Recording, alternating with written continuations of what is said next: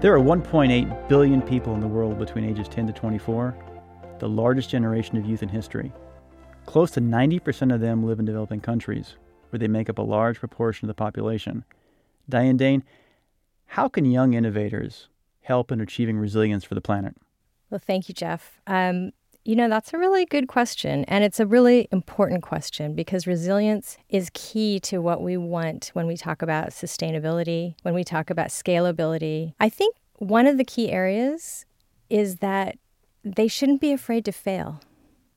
Um, because failure I think it was Truman Capote that said, is the condiment that gives success its flavor. And I think that right now, as youth learn from failures, as youth learn that they shouldn't be afraid to hesitate or fail, we can take this energy that's going on right now with all of the youth as they're protesting, as they're trying to make a difference in the climate, and transition them into problem solvers. So we go from protesters to actual problem solvers.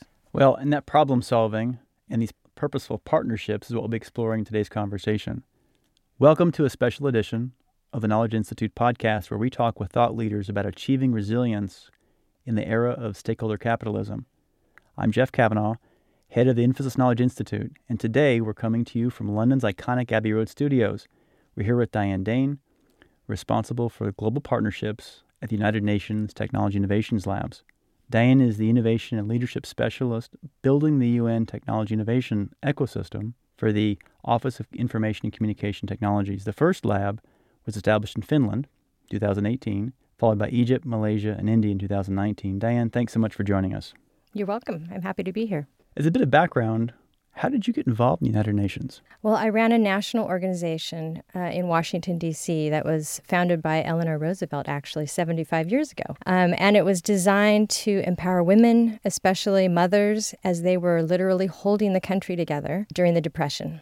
And we had consultative status at the UN. And so we held regular panels there. Based on that presence at the UN, I was asked to come and build an advisory board. Um, I'm from California. So in the technology sector, I had a lot of experience with innovation and startups. And we actually began building some strong advisory um, board for uh, the UN in the technology sector. And then that transitioned into being asked by member states for emerging technology. And as we transitioned to this era of exponential growth in emerging technology, we were finding that the member states were being left further and further behind when it came to developing tools for social need. And rather than going around piecemeal and responding to requests, which is what we were doing, uh, we decided to send out a note verbale to all 193 member states and tell them that this is something that is going to be impacting uh, if they need tools, if they need resources to emerging technology skills and tools, that we had to offer it to everyone this is something that's bothered me for a while is because there's so much exponential opportunity and potential with the digital age. It's nonlinear, and certain parts of the world have, if not conquered, it's certainly harnessed it, and we've all enjoyed the benefits of it. And yet, such a large percentage of the world hasn't. And maybe there's not immediate money in it, which is why the commercial interests haven't flowed there. And it seems long overdue that an organization and really, the UN is the only one of its scope and scale to say who's speaking on behalf of these member states. And so I, I view your role as so critical as translating from your background and being in California, understanding all that, to getting the word out to people that need it. It was really interesting, actually, and I was I felt very privileged to be on this team. It was a very small team, but we initially did all the workshops and assessed the needs of the member states. That and it, you're right, it's a strong uh, difference between the availability between there's skill set everywhere. So it's not a matter of skill; it's a matter of having the tools, the trust, and the availability to build these tools for themselves. And so we offered it to come into their country, being brought in, of course, by the member states themselves, to help them develop these tools and connect them to partners that can help build those tools. And then it was designed to be a network of labs where they would share technologies with each other. So Finland was the earliest adopting state, a member state that brought us in, and each lab focuses on a different set of of social issues surrounding either pillars of the UN, which are peace and security, human rights, um, or the SDGs, which we're all familiar with, hopefully, by now. Fortunately, everyone is. I, I conduct a fair amount of talks, and I always ask people to raise their hands at the beginning. And it's better now, but it's worth reinforcing these Sustainable Development Goals, or SDGs. There are 17 of them. And Diane's responsible for number 17, partnerships, where these are literally changing the world. And hopefully, private enterprise and academics, academia, and NGOs can all get behind the 17. And uh, we get together on number four, uh, which was education. Right, that's right. And sometimes they're called global goals in the business and the private sector, um, but they're actually officially called the Sustainable Development Goals for a reason because we want to build tools that are sustainable, that promote development, that make it equal, and that equalize opportunities for all the member states. So Finland was the first one to bring in a lab, bring us in, and they focus on education, health, circular economy, and peace and security. I say what, what's amazing is um, you know Finland. Like a lot of people, we're aware of it, but until you really get to know the folks there, the journey that they've been on since World War II and before, where I wouldn't say it's a developing country, but at the time they weren't as far along. And by focusing on education and equality in certain areas, the progress they made across about three generations has been astounding. It's really remarkable. Some of the most forward thinking, and maybe because they're a smaller country, they're able to run these experiments and see the results faster. And I've had the um, the pleasure of working with some of the folks. There's some people on your team, and they're certainly forward thinking. They are, and they're very open to uh, wanting to work with other member states, which is really amazing. They want to share their talents and their time. I think that's amazing. Is the the degree to which they want to share you're on a discussion with them, and and they're talking about wanting to get information in, into Cairo and Egypt and, in India and Mauritius, and I'm thinking, are they the center of the UN? But but seriously, I think that they're trying to pay it forward, and they're actually punching above their weight, if you want to call it that. Given that, as you think about your role in SDG number 17, are there any of those goals you tend to focus on more than the other? Uh, yes. Well, we believe that actually SDG number five, which is women all about women and empowering women and equalizing opportunities for women actually has a greater um, multiplier effect on all the rest of the other SDGs. So, in other words, if we solve number five and we prioritize women, we impact hunger, we impact food security. We impact so many of the other SDGs. Um, and so our office has actually correlated. We have a, a emerging technology tool, data visualization tool, that actually has correlated um, most of them to find out how they intersect with SDG 5. And that's interesting to me. Yeah, and I'll admit, I'll be the first one growing up and, uh, and just a farm and very male dominated and all that, where I didn't think as much of this. And I thought, well, of course, it's obvious. And yeah, don't make a big deal about it.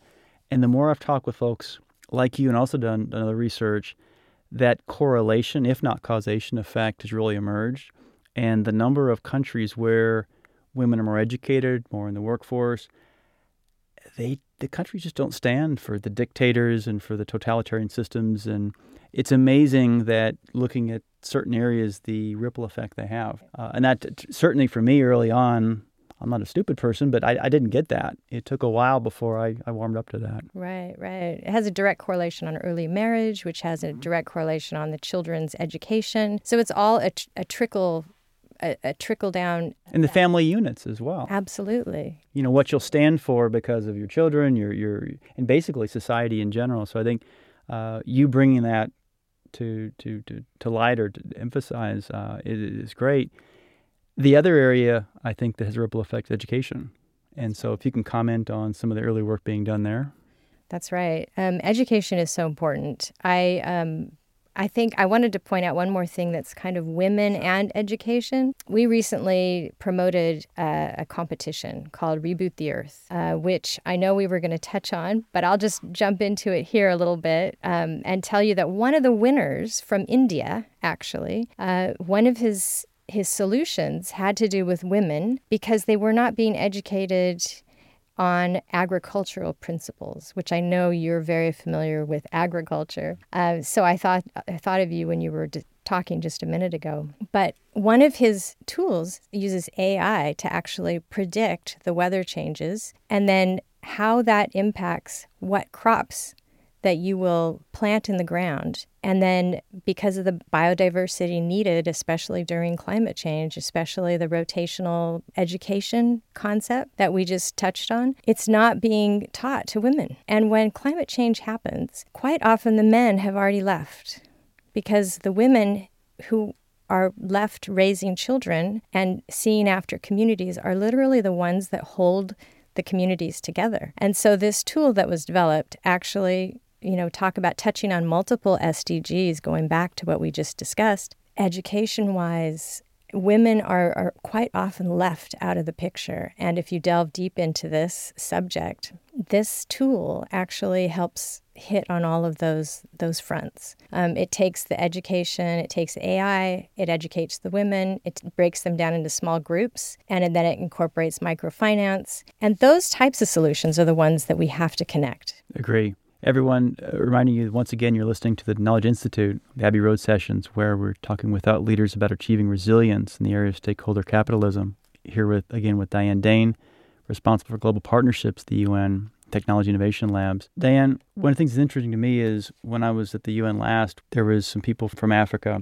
and I think it's the women farmers who are the ones who embodied what you said a minute ago, that they were the ones who were making sure that the entrepreneurial aspect, making ends meet, what to plant, and actually conducting commerce on their smartphones. What's the UN doing to reach more of these half entrepreneur, half family, you know, leader folks that may not have had the education needed? That's interesting. That's an interesting question. I think it's absolutely critical. Uh, I know that UN Women is working heavily on this. I know that UNICEF is working when it comes to children's welfare. Uh, there's multiple UN agencies that are working across the board on, on many different aspects. When it comes to empowering entrepreneurs, um, I believe that women entrepreneurs, when you talk about resilience, we need to go to the women that are actually living the problems on the ground. Um, they're generally taking care of children. They're generally trying to make ends meet for themselves, for their children, for their communities. And so when it talks to when we talk about resilience and empowering these women, we need to turn them into entrepreneurs. Um, and I know that there's some work being done in UNDP. There's different agencies that are working on the ground supporting these initiatives. Well, you're about to go into probably, if one degrees different from that environment, into the snow capped enclave of Davos, uh, Switzerland, here in a week or so, and understand you're talking on uh, rebooting, rebooting the Earth, rebooting the oceans. Can you talk about those initiatives? And I mean, they sound grand. And what are they about, and what are they trying to accomplish? Well, right now we are all coming together with one common crisis, which is the climate. Uh, we have one Earth, and so for better or for worse, in this case, um, it puts us on the same page, and that is what these competitions are designed to do. It's designed to take the energy of youth, where they're demanding that they're not going to take it anymore and they don't want the future that we seem to be careening towards. Uh, they want more say in that future, and we're actually trying to give them the ability to have more say in that future by turning them into solution builders. So, Reboot the Earth was designed to take challenges, climate challenges, and challenge the youth uh, using emerging technology,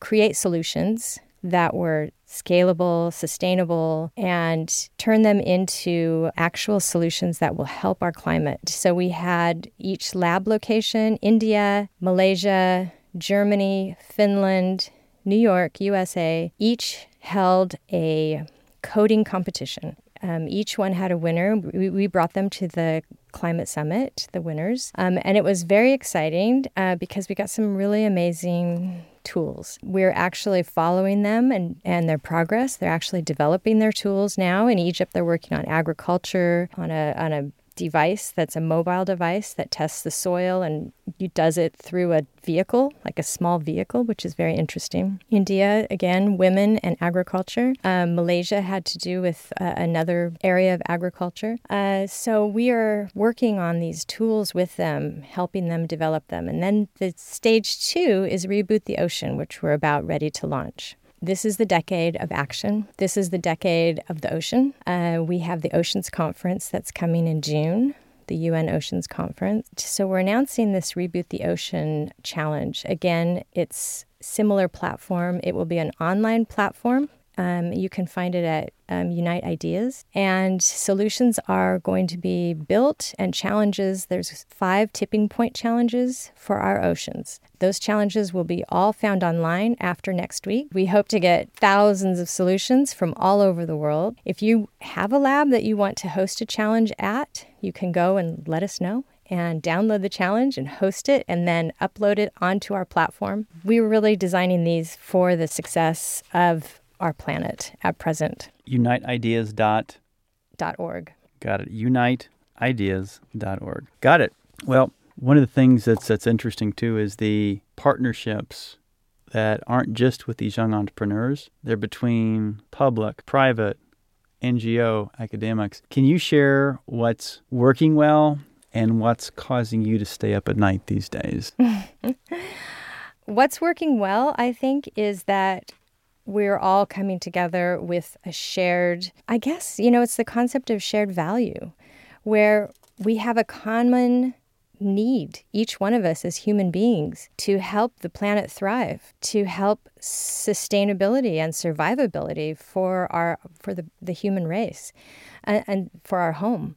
So I think that that's keeping me up at night as well as working well, if that makes sense it's a challenge, but it's also something that has a sense of urgency. Are people buying in the way you want? Not enough. We're not on target to meet the SDGs. That's where I was going. Yeah, we're not on target to meet them. Or is it because corporations want to help but are afraid of the short term impact, or they just aren't listening? You know, that's a really good question. I think that everyone's listening. I think that there's certain ones that don't believe it. Um, and I think there's also countries that, because they were later to develop, they don't feel like they feel like it's inhibiting their economic growth as well. It's an excellent point. I want to jump in there because this is why I think you know Dr. Mariana Bozesan, and she does a wonderful job of saying these things within planetary boundaries, so that it's a closed loop system. And one of the challenges, you know, I feel is we're asking countries that are just now bursting onto the scene that's right. That are enjoying all those things that Western society has enjoyed for a long time. And we're saying, oh, by the way, no, you can't have the carbon footprint. You can't do these things. You got to figure out how to do it. So, wait a minute, you didn't have to, it, you can't have the protein in your diet. You can't have all these things. Right. And so it's a bit hypocritical, if I can use that word, as well as just psychologically, you're asking a group of people or, or large groups of people to do things counter to their interests. So, how is the UN or your group thinking about following, you know, psychological tendencies and still getting these things done? That's the challenge, isn't it? That is the challenge. You know, technology wise, my goal is that, and our goal is that we take these 10x return traditionally um, developments, emerging technology developments that are causing such exponential growth in one direction for so many of the population. At the same time, they're creating this giant gulf between those that are not developing them at the same pace. So we have a technology transfer bank that's uh, in the Office of Least Developed Countries. At the end of the day, when we have labs in countries that are developing technologies, they are open source. They will be, um, we have an IP advisory board that helps us define exactly what portion can be open source and put into that technology transfer bank. So at the end of the day, we're trying as fast as we can to help um, some of these countries get up to speed. You know, it's pretty hard to talk about emerging technologies when you are trying to just survive so a lot of them don't see the value. So you have to, you know, a lot of it will be. Who cares about the cloud if you don't have water? Exactly. It's like, don't preach to me until you feed me. I think that's a challenge. Well, the good news is there are, there is some tech that is helping create power, do more with water, and so sorting that out. The, the tech transfer bank is, is, is a great step there. What are some things, maybe three things they can do to help in this this journey? In the journey of the SDGs in the SDGs and to make some of these things that you care about so much happen? Well, I think first and foremost, the Global Compact has defined 10 principles that if you go online to the Global Compact and you sign on to those principles, they're pretty simple. It's, you know, supporting human rights, um, getting rid of forced and child labor. They're big ones. But I don't mean to make, them sound simple, but if we can achieve them as our core principles as businesses, that will go a long ways to making progress in some of these goals, some of the sustainable development goals. And the rest of them with environment and anti-corruption as well. Exactly. So, environment, anti corruption, precaution and responsibility to the environment, and then developing and encouraging environmentally friendly tech, which sometimes I think that we need to be aware of the negative consequences of tech, especially as it has to do with some of the things that we don't talk about. For instance, uh, the cloud storage as we're all uploading all of our selfies to the cloud. You know, that has a massive environmental impact, uh, cloud storage in and of itself.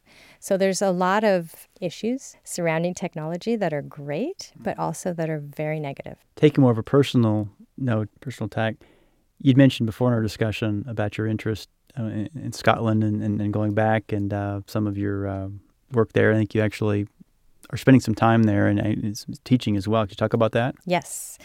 Um, I'm an honorary professor at Glasgow Caledonian University, uh, and uh, Mary Robinson has established uh, a gender economics center there, which is very interesting. And so I'll be teaching there um, as an honorary professor, and also COP26 is coming to Glasgow, so it's really good timing. COP26 will be in Glasgow, which is all about the environment for the planet. Uh, and we have a, a, location up in the Highlands of Scotland that is very precious um, and really focuses on the environment. Um, we have river front property as well as forest, and it's our intention that uh, we utilize that to explore some of these areas that we're going to be talking about at COP that we're going to be hopefully creating greater use of our environment in a holistic way. Great. Well, as we start to wrap up and respecting your time, I know you just got off a transatlantic flight earlier today. Could you share maybe who or what's been a major influence on you? Sure.